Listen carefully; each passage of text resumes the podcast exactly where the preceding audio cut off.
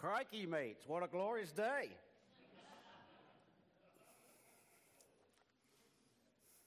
Good morning. It's good to be with all of you this morning in the house of God. It's great to be at the beginning of a week where we're going to celebrate God's goodness all throughout the week, and especially as we're going to celebrate the gift of life that comes from our Lord. And the theme all week is going to be the creator of all, the giver of all life. And as Brother Rob led us during our time of prayer, we want to pray that, that a pro life culture would be cultivated more and more in our midst, both within our church, within our community, but across our land.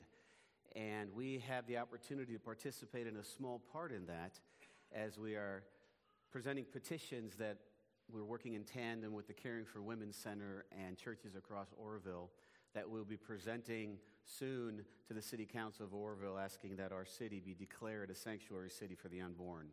And so, if you've not had a chance to sign those petitions, they're available out in the foyer. We'll be making them available all week, and then soon we'll be packing them up and dropping them off at the Caring for Women Center and taking it to the next step so we can continue to be in prayer for that.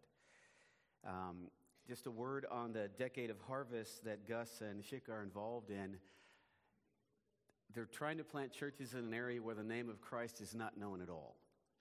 And we have an opportunity to partner with them as they are training Indian believers to be church planters, to go into these tough areas and start home churches that will eventually be full fledged churches. And they're asking that churches stand with them and the support of these church planters. Now, our missions committee has already agreed to, plant, to support one of these church planters for a full year.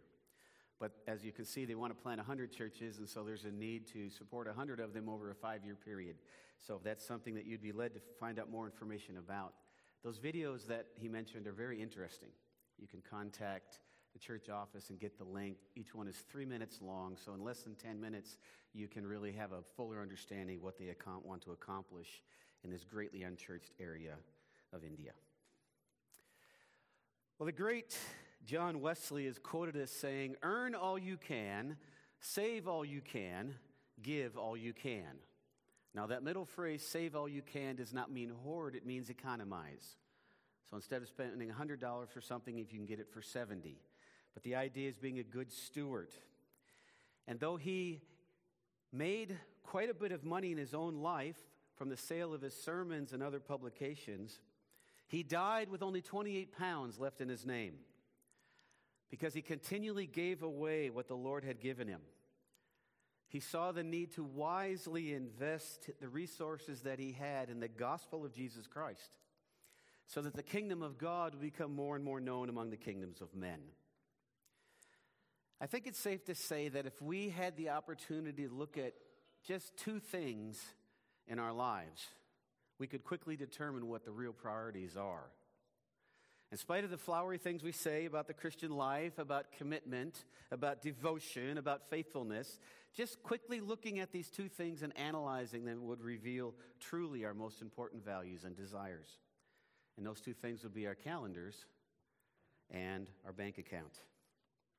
Whatever else we may say about the purposes of life, how we use those two things and the values that are shown in reveal the true priorities that money and possessions have in our lives. They reveal what we truly love. We happen to live in a culture that is just surrounded by riches and wealth. We see it in the temptation to pursue homes, to pursue greater careers, in the building of reputations, the accumulation of material possessions. For many folks, they dedicate their lives to the accumulation of stuff driven as they are to try to achieve a certain status that makes them look good in the eyes of those around them. And encouraged to do so by the marketing campaigns that we're all subjected to. You look at commercials, whether they're pop ups online in a video, or they're on TV, or they show up in mailers in our mailbox. They tell us that in order for us to be happy, we have to have the right type of clothes, the right type of cars or vehicles, the right types of jewelry and other accoutrements, we have to look a certain way. But then what they don't tell you in those advertising campaigns is that all of those things can be lost in an instant. But apparently, those are the things that we're supposed to give our energies in chasing after. And this is a problem that affects individuals, it affects companies, it affects countries. Many countries today are facing stifling debt that hinders their ability to have investment or economic growth and reduces incentives to responsibly handle resources. In our own country, consumer debt is at an all time high. In the United States alone, 230 million people have credit cards, but only 44% of them pay off the, the amount each month. And the average credit card debt continues to go up, averaging over $5,000 per person. What is striking in all these statistics is that the group with the highest percentage of a- or highest average credit card debt are those 75 and older, with credit card debts averaging $8,000. Now, I would like to say that the church is somehow immune to these problems. But the hard reality, as any analysis of our church, is that there's probably more of the world in the church than there is of the church in the world. When you look at the use of time and talent and treasure among believers, they differ little than from those who are outside the church. They're prone to the same temptations and influences to get more lands, get more cars, get more money, get more this, get more that. And so it becomes then a test of the human heart on how we perceive material possessions. And I think it's for that very reason that Jesus spoke more about wealth and possessions than any other social issue. And so, as we continue in our study then in the Gospel of Matthew, as we continue to work our way through the Sermon on the Mount, we come to this section in chapter 6 where Jesus will, over several paragraphs, address the importance of possessions and how to handle stewardship and faith in a world that is not interested very much in either. And yet, if it is a test of the human heart, what really has control over us, it is also a test for the Christian into how they handle material possessions. And so, with that as our introduction, I invite you to stand as we read our passage for this morning. We'll be reading from Matthew chapter 6, beginning in verse 19, continuing down to verse 24. And the truthful and divinely given word of God says, do not lay up for yourselves treasures on earth, where moth and rust destroy, and where thieves break in and steal. But lay up for yourselves treasures in heaven, where neither moth nor rust destroys, and where thieves do not break in and steal. For where your treasure is, there your heart will be also. The eye is the lamp of the body. So if your eye is healthy, your whole body will be full of light. But if your eye is bad, your whole body will be full of darkness. If then the light in you is darkness, how great is the darkness? No one can serve two masters, for either he will hate the one and love the other, or he will be devoted to the one and despise the other. You cannot serve God and money. Thus ends the reading of God's word. I invite you to be seated. Let us pray. Father, as we contemplate the challenge of these words this morning, we know that without divine understanding given by your Holy Spirit, we're left only challenged and confused, but with no hope and no solution. And so, would you guide us in these moments to look at your word, to hear it, to submit to it, to love it, and to do it? As you empower us now by the Spirit of God for the glory of Christ, we pray. Amen. Well, as you follow along in your sermon outline, we're going to look at different aspects of this text. And the first major point we have this morning is lay it up properly.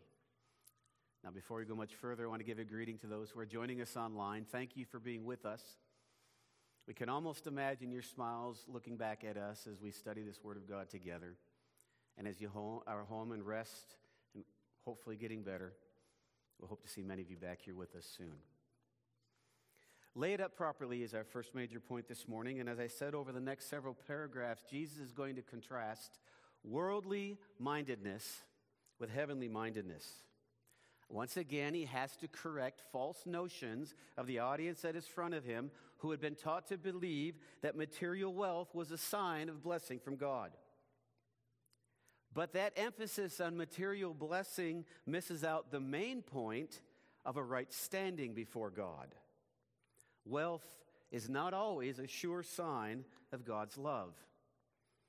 And like Asaph in Psalm 73, for many centuries, believers have long struggled to understand why the righteous often have a tough time while the wicked prosper. Asaph himself grieved over the apparent ease of the wicked who around him were living in very wealthy conditions. He certainly didn't see wealth as a sure sign of God's blessing. And it was only as he entered the house of the Lord and understood the truths of God and the eternal nature of God and his righteousness that he understood what a proper perspective about wealth and blessing is. And he concludes that it is always worth it to serve the Lord, whether you have much or little. For he, he ends by saying, Whom have I in heaven but you? And there's nothing that I desire more than you. I think that affirms what Jesus is saying in our passage this morning in Matthew 6, for he begins by saying, Forget the earth.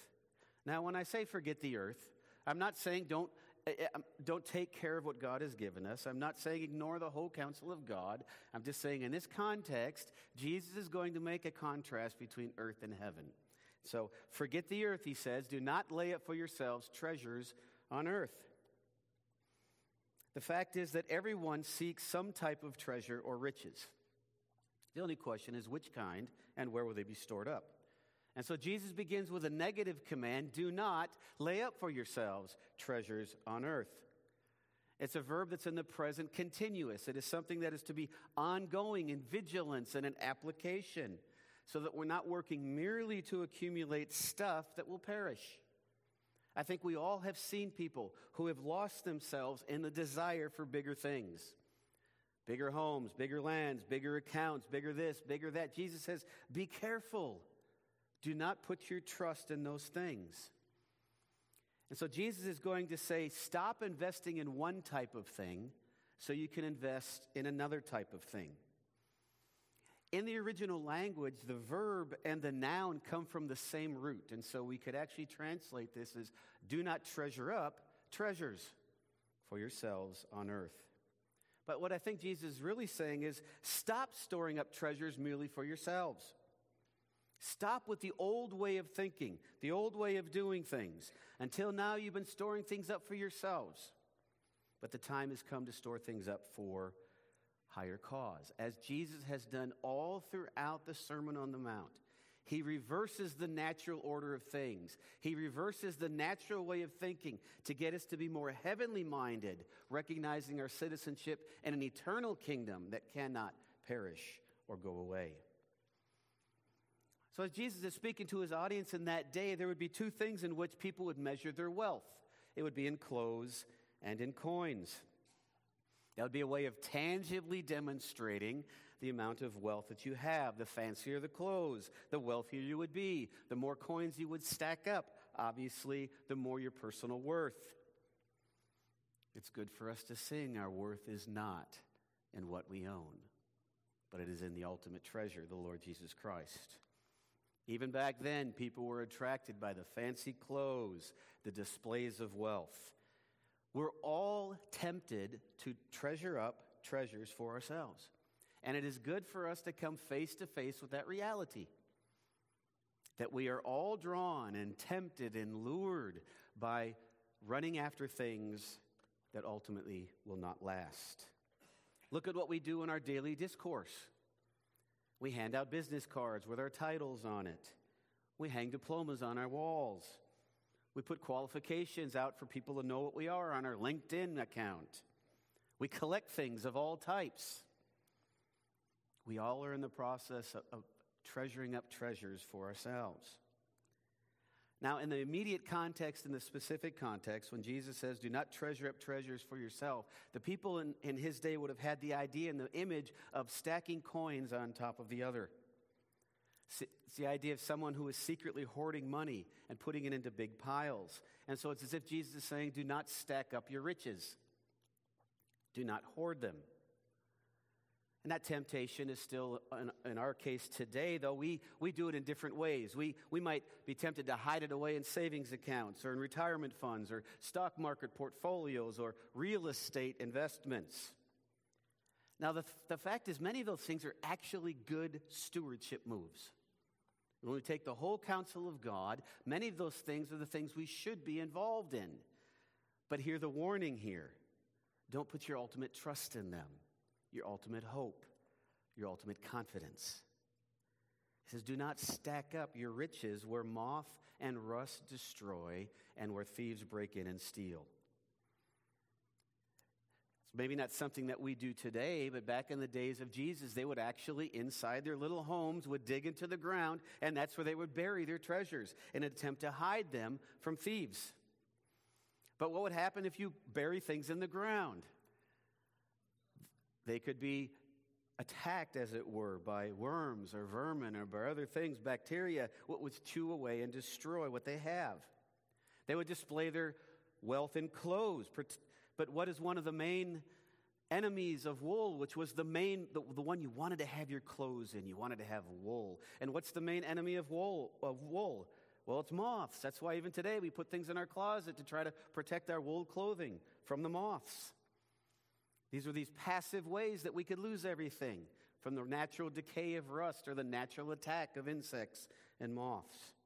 A pile of coins no matter how pretty it looks at the beginning, will eventually succumb to the natural order of decay, as will a fancy pile of clothes.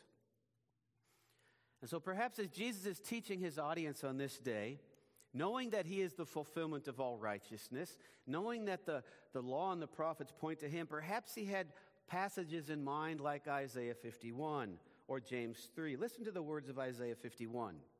Listen to me, you who know righteous the people in whose ear is my, in whose heart is my law. Fear not the reproach of man, nor be dismayed at their revilings. For the moth will eat them up like a garment, and the worm will eat them like wool. But my righteousness will be forever, and my salvation to all generations. You can hear that theme coming through here in Matthew chapter 6. And a similar warning is given in James chapter 5 with a brother of our Lord after he came to Christ in a dramatic conversion shows that he, in fact, understood or at least had paid attention to the teachings of his bigger brother, the Lord Jesus Christ. For the book of James reflects many of the same thoughts found here in the Sermon on the Mount. So, what might be those moths and rust that we need to worry about today? We could say, of course, literally, there still are moths and there still is rust today. That is true. But a wire can be short circuited and start a fire that can consume some of our valuables.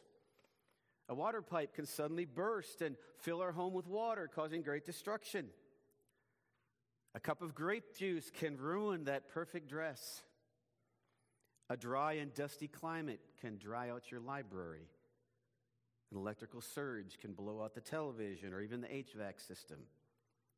There are moths and rust that can attack all of the material possessions we have, which shows that ultimately they are all vulnerable and not worthy of our ultimate trust and devotion. Well, the idea of moth and rust is more of a passive attack, but the second one is more of an active attack. And we're taught where thieves break in and steal. In the time of Jesus, they would build their homes out of mud or clay or grass, and therefore it'd be easy for thieves to dig through the walls and then to dig into the floor to find the treasures that were there. This is a common practice even in many parts of the world today where they don't have fancy homes and they don't have fancy safes and they don't have security systems. We see an example of this phenomena as the people of Israel are about ready to, they actually have entered the promised land and they're starting to take over. They take over Jericho. But one of the men has, an, has a green eye, and a greedy eye, and a sticky finger, and he takes some of the possessions he was not supposed to take. His sin is found out, and he's brought before the people. And what is his confession? He said, I coveted them and took them, and see that they are, notice, hidden in the earth inside my tent with the silver underneath. That was where people would take their goods and hide them to be out of sight from those that are around them. Well, today people try to hide their, their goods from those who would want to steal them. They come up with very different ways, and the advertising tells us we need to do this or that or the other thing to protect our goods. But we all know that locks can be broken, dogs can be poisoned, security systems can be disarmed, armed guards even can be overtaken. So, whatever it is that we accumulate can be gone in an instant. Jesus warns against those who are laying up treasures for themselves on the earth, saying they can be gone in an instant. And in any case, they're going to leave them all behind. I saw one actress yesterday saying she's going to do anything and everything she can to keep her appearance. Well, bon chance. It's going to fade on her just like it's going to fade on everybody else. It's foolish to put our trust in things that will ultimately be lost. Rather, better to put our trust in things that cannot be lost. Now, does that mean we should not plan for the future? That we should be lazy? That we should not invest in retirement? No. We take the whole counsel of God to help us to understand how to live out wisely with good stewardship what God has given us. We know that God blesses sacrificial giving. Jesus said that already a few verses earlier. We know that God honors the one who puts his trust in him. And that's the point. What Jesus is saying is do not put your trust in riches, do not have a spirit of greed. Confess that Jesus, that the Lord Jesus Christ, is to be our true treasure. He's a treasure that we'll have forever and an eternal kingdom over which he is king. And we will confess again and again throughout all eternity that we lack nothing. So instead of investing in the earth, Jesus says, forget the earth, but invest in heaven.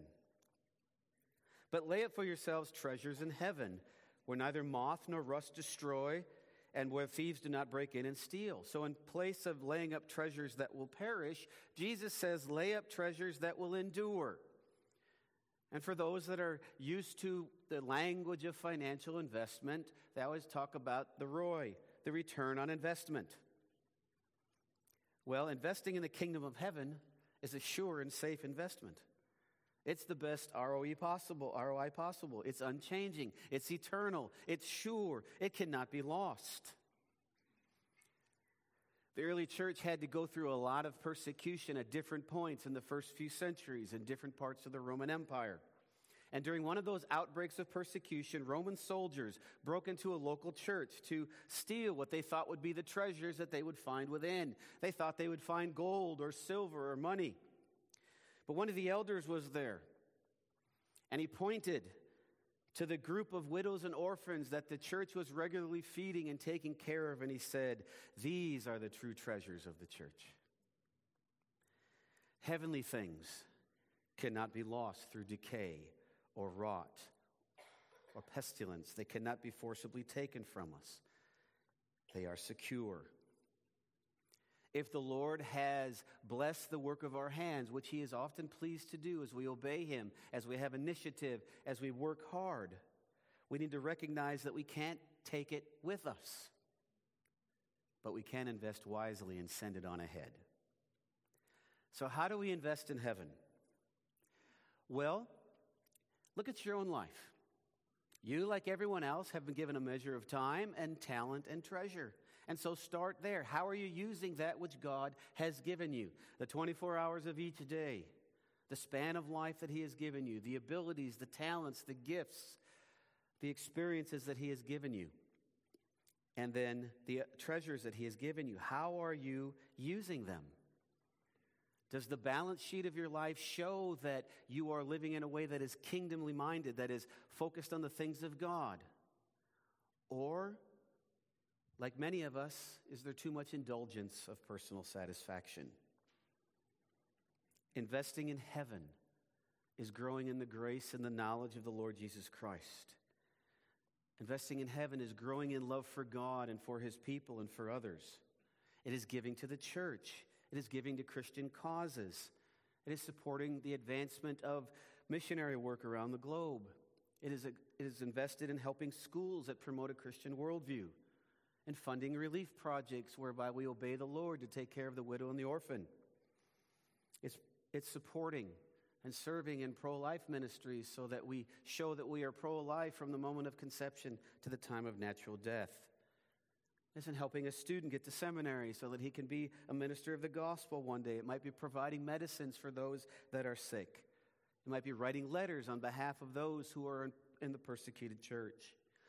There's many different ways that we can invest in heaven, but it's doing all things that contribute to making his name known among the nations and making disciples of all people. And that can be a tough lesson for us today because we're all surrounded by worldly thinking the movies we watch, the books we read, the conversations we hear at the store, the emails that we receive, the pushes to get instant satisfaction, instant gratification, satisfy our own desires. I don't know how many times in commercials recently I've paid attention to these words because you deserve it. If I get what I deserve, friends, it is not going to be a fancy suit. But because I'm covered by the grace of God. I do not get what I deserve. I get eternal life with a really good God and our inheritance in an eternal kingdom.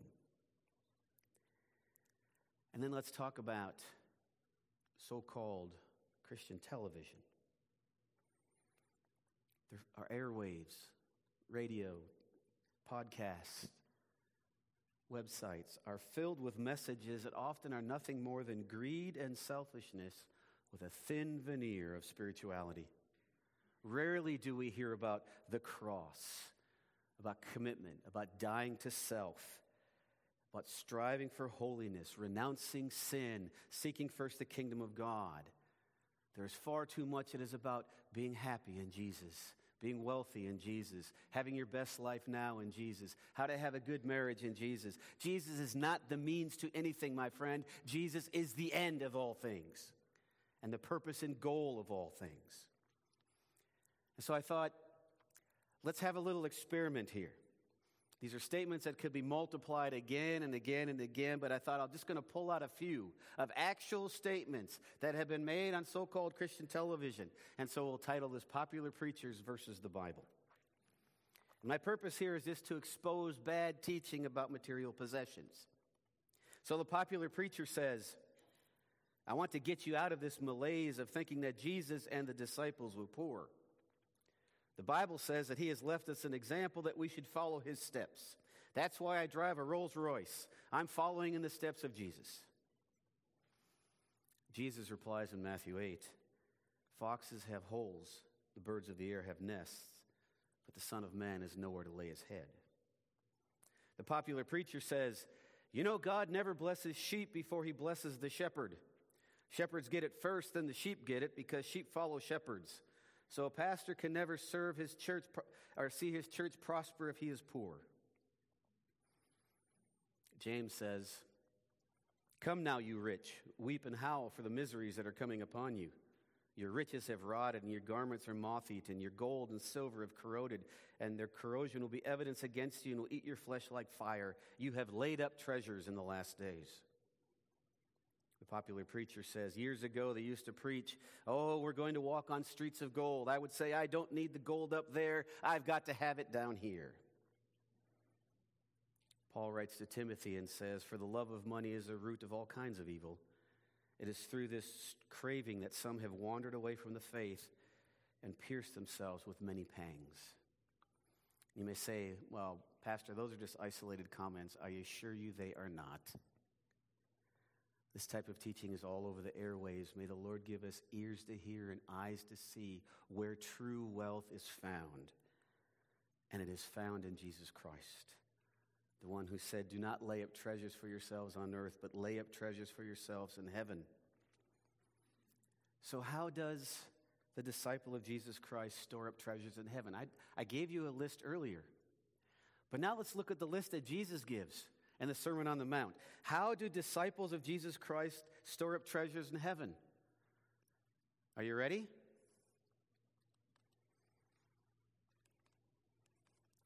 Suffer persecution for the sake of Jesus.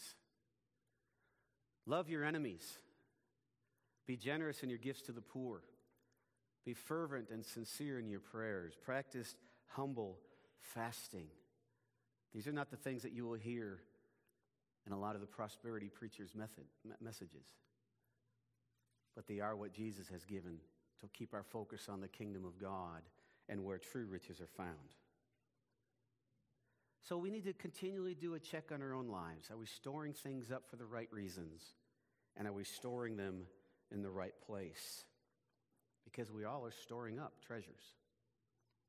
What kind, for what purpose, and where are they ultimately stored? And so we need to focus on the heart. For where your treasure is, there your heart will be also. We know that in Bible language, the heart is the core of our intellectual and emotional being. It's the central operating system of a person's life. So, in biblical thinking, we're called to love God with heart, soul, mind, and strength, right? It's the greatest commandment. The danger then is that to love anything else above God is spiritual adultery. Later on, as Jesus will come back and talk about the value of treasures in Matthew 13, he's going to talk about the pearl of great price. He's going to talk about the hidden treasure. He's going to say that treasure is found in the kingdom of heaven.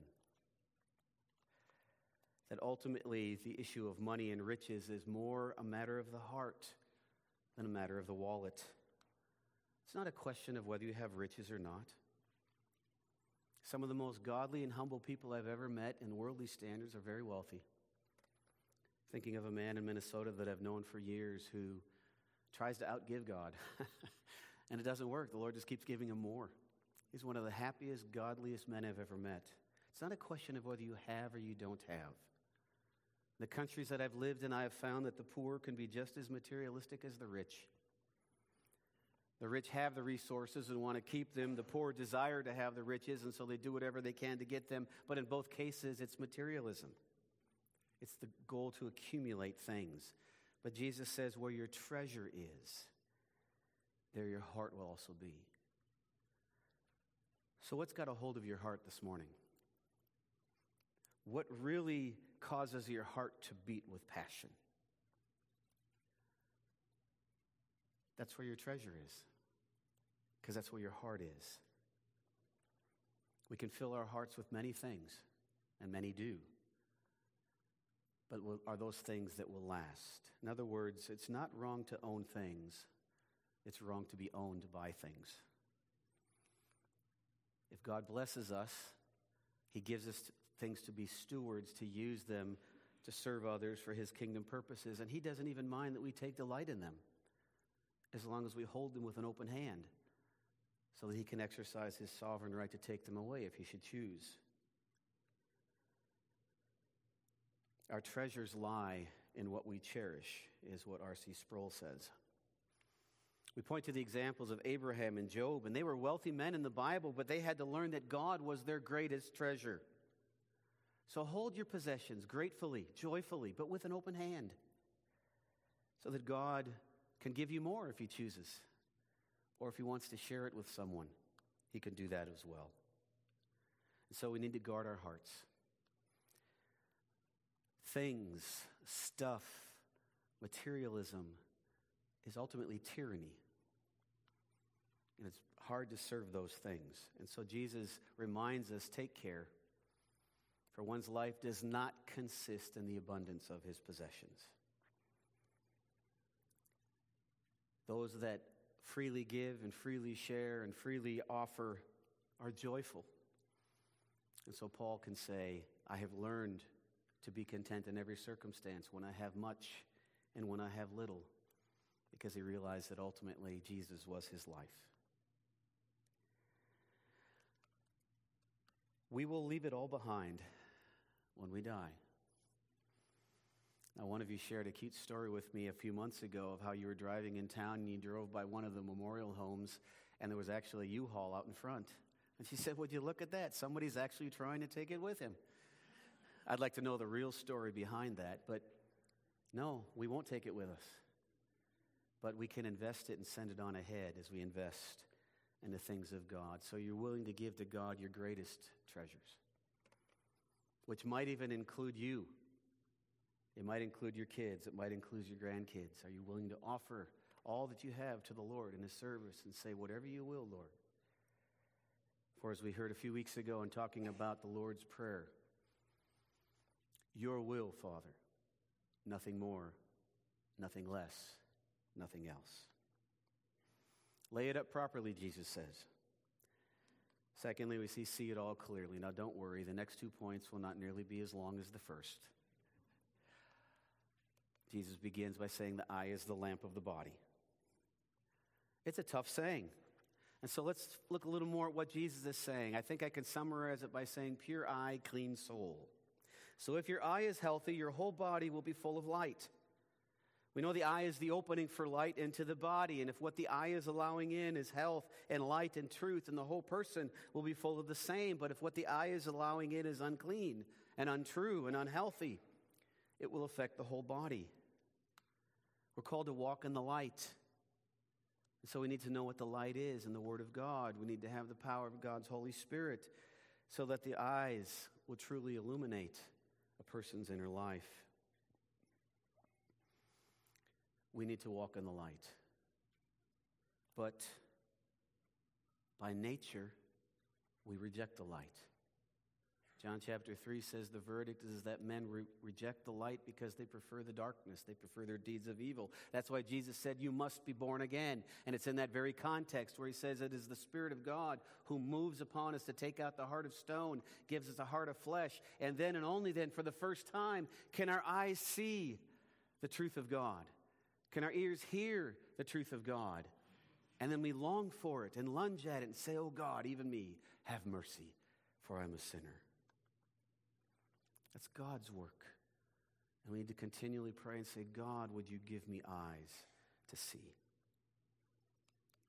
Psalm 119 has many emphases on the importance of light. I won't read all of them. I've listed a few there in the references. Verse 18 says, Open my eyes that I may behold wondrous things of your law. Verse 37, Turn my eyes from looking at worthless things and give me life in your ways. Verse 82 My eyes long for your promise. I ask when you will comfort me. And it goes on and on. Many examples in Psalm 119 that show the importance of the eye and spiritual life and walking in spiritual understanding. So we need pure eyes so that what we're letting in will lead to a clean soul. But we need to beware of the darkness. But if the eye is bad, your whole body will be full of darkness. If then the light in you is darkness, how great is the darkness? The eye is given as the organ of light to see the light, but if it doesn't, it will lead the body into destruction. The gospel brings light, and it is in the gospel that we can see rightly. And if our eyes are good, then the heart will be good, and so will the behavior. And if we want to properly understand what God has given us, we need to properly understand what He has taught us. So we need heavenly values to understand earthly possessions. But it's at this point that we need to be warned. We can be programmed in such a way that we can be living in sin and rebellion and yet imagine ourselves living virtuously because we don't truly see the things of God. If all the eye sees is focused on the self or advancement or power or these other things, he can imagine himself righteous and yet still be walking in darkness. Jesus warns about walking in great darkness. So we need to pray that our eyes are under the control of the gospel, that we don't look upon stuff we don't look upon possessions with a greedy eye, or an evil eye, or a jealous eye, or an angry eye, or a covetous eye. Because the motive of the eye reveals what is going on in the soul. And so, this eye that is to be clear, that is to be pure, that will keep the soul clear, is the idea of being focused upon the things of God and on His kingdom. And we know that's the case because just a few verses, Jesus will say, Seek first the kingdom of God and his righteousness, and then these things will be added to you. What things? Clothes, food, the needs of this life.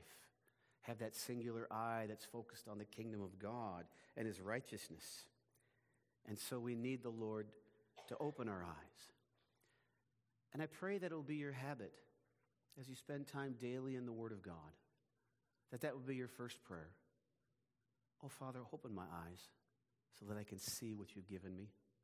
Give my heart understanding so I can receive what is there. Give me ears to hear what the Spirit is saying to the church. Give me a will that is conformed to your perfect will. Give me desires that will be pleasing and honoring to you so that we can see it all clearly. And then, thirdly, so we can serve the Lord fully. You cannot serve God and money, Jesus said. This points to at least two things that we need to underscore. We are made to have a master. No one can serve two masters, Jesus said, for either he will hate the one and love the other, or he will be devoted to one and despise the other. We were made to have a master. You see, we're just creatures that have been created. And our master is to be the Lord Jesus Christ. But if it's not him, it will be something else, probably ourselves. And so be aware of self deception. There's a lot of ideas out there about how we have the interplay between worship and work and play, and too often we're confused. And I think author Gordon Dahl nails it when he said, We worship our work, we work at our play, and we play at our worship. And we've gotten it exactly backwards. And we need the wisdom and grace of God to intervene, to help us to understand. Think of this, friends. If the greatest commandment is to love God with heart, soul, mind, and strength, then we should be the most serious about our worship of our holy and triune God.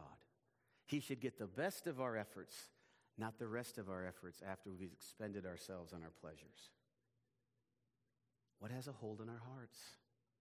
That will reveal what our true master is. We're made to have a master. And as Jesus always does throughout the Gospels, he says there's no middle ground. For either he will hate the one and love the other, or he will be devoted to one and despise the other. It's pretty clear. We're drawn this way or drawn this way, and Jesus wants us to come to Him. And we recognize in our flesh and our weakness, we're not going to make the right decisions. But as He leads us and guides us in His righteousness, He empowers us to do so. Our marketing strategies that are all around us, they're basically summed up in the expression we're trying to keep up with the Joneses. It means whatever somebody else has, we need to have they have two cars, we need that second car. If they have a bigger house, we want the bigger house. If, if they have this or that, we want to go after this or that. We're constantly measuring ourselves up with people around us. Isn't that getting tiring after a while? At what point do you say enough? So, how about a better strategy? Do not try to keep up with the Joneses, try to keep up with Jesus. Walk with Jesus. If he is truly your treasure, you may slow down in life to spend time with Him when others around you are racing ahead. You may find that the best investment of your time is quietly sitting at His feet with your Bible open and, and praying. You may find that saying no to things that you might otherwise want to do because you're saying yes to the things of God become even more satisfying because He is your treasure. So notice two key words here it's translated in the ESV as no one can serve. It's from the same root as the word slave. And that makes sense with what Jesus is saying here. We cannot be slaves of two masters. We're going to serve something or someone. The second key word is cannot. You cannot. Now, we need to put to aside a little bit our own cultural understanding. Because in our own understanding, we can have a main job and we can have a side gig. And we can take on weekend projects and we can do other things and say, yeah, I can serve several employers. That's not what Jesus is saying here. In the world in which he was speaking, almost everyone was a slave, and they had one master, and they served continually at the beck and call of that one master. They were on call 24 hours a day to that master. You cannot have two types of masters, you cannot have two master passions. So Jesus makes clear you cannot take him at his word, serve God and money. if you were pushed to the wall today with a gun at your head, what do you really want more of? What would your answer be? More of God or more of anything else? The late John Rockefeller was the richest man of his day, a multi billionaire. And he was asked one time, Mr. Rockefeller, how much is enough? And he said, just a little more. But of course, Mr. Rockefeller went the way of all the earth, and he died like everyone else will die. And when he died, a reporter said, How much did he leave? And another guy shouted out, He left it all. It's not a sin to have money, but it's have a sin, it is sin for money to have you, for you to serve money. And this becomes a challenge then where we have to think about how we handle the resources that we have given. But what if we were to ask this question first in any purchase or any decision or anything that we do? What if our first question would be, Does this honor God? How would that affect our use of our time and our talent and our treasures, our calendar and our bank accounts and our strengths and our desires? Seek first kingdom of God and his righteousness. We're made to have a master. Oh, may it be that God works in us in such a way that we joyfully follow our Lord Jesus Christ as the master of our lives. But we finish with a question Who or what do you love? You cannot serve God and money, Jesus said. The word is literally mammon, it means wealth or property. Now, at times, mammon can be seen in a neutral sense but not here, where Jesus is clearly saying there's this or there's this. There's the God of materialism that is in conflict with the God of the universe, the God of heaven and earth. Riches can make a very, very good servant. That's what they're intended to be. But riches make a terrible master. But our God, who holds it all in his hands, is the most wonderful master of all. And so it frees us then from having to put our trust in our trust funds when we can trust the one who's over all things. It frees us from having to find our security in our securities, whether they're financial or material, because he's able to meet us at every point in our needs. The other day I heard the expression again.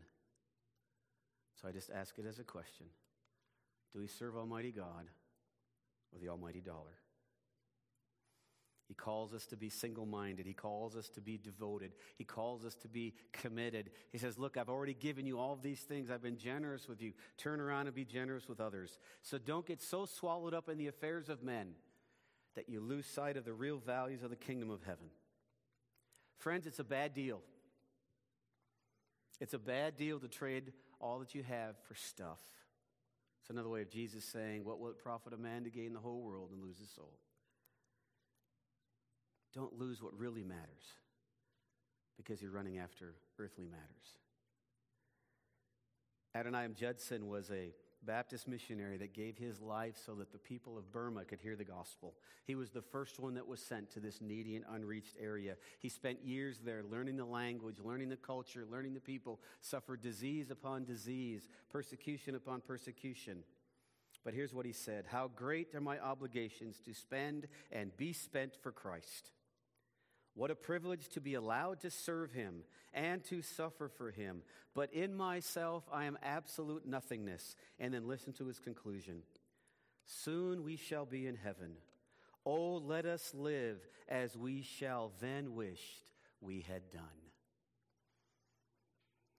You get it? Let's live with the priorities of the kingdom of heaven so that when we get there, it'll seem as natural as walking from one room into the next. As Jesus will continue in the next few paragraphs, he's going to challenge us on the uh, whole idea of work and anxiety and trusting the Lord. But until we get to those passages, what are some applications from our time today? As God opens our eyes to the truth, we will repent of our misuse of the resources He has given us. Forgiveness of sin and repentance is just a way of life because every day we fall short of God's ideal. And every day we preach the gospel to ourselves and say, Christ is enough. I, forgive, I ask for forgiveness. I repent of my wrongdoing. Because the eye is the lamp of the body, we trust in the Lord to give us a clear vision of the importance of spiritual things. Scott Wesley Brown is a worship pastor, and I think most recently was in the San Diego area, but he wrote a song called Things. I commend it to you. Look for it online this week. Scott Wesley Brown, Things. And pray through this passage together. Listen to that song. He talks about the tyranny of things. Thirdly, under God's controlling power, we will invest our time, talent, and treasure in the things of the kingdom of heaven because He is Lord. And lastly, in His wisdom, we know that it is a bad deal to settle for mere money when we can have true riches in Christ, both now and in the life to come. I'd like us, before we get to our time, before you start shuffling, putting things away, having a quiet moment of reflection before the Lord now, before the worship teams come and leads us in our last section. Let's just quietly give ourselves anew and afresh to the Lord and ask Him to help us understand and apply this passage that is before us. And then in a few moments, I'll close our time in prayer.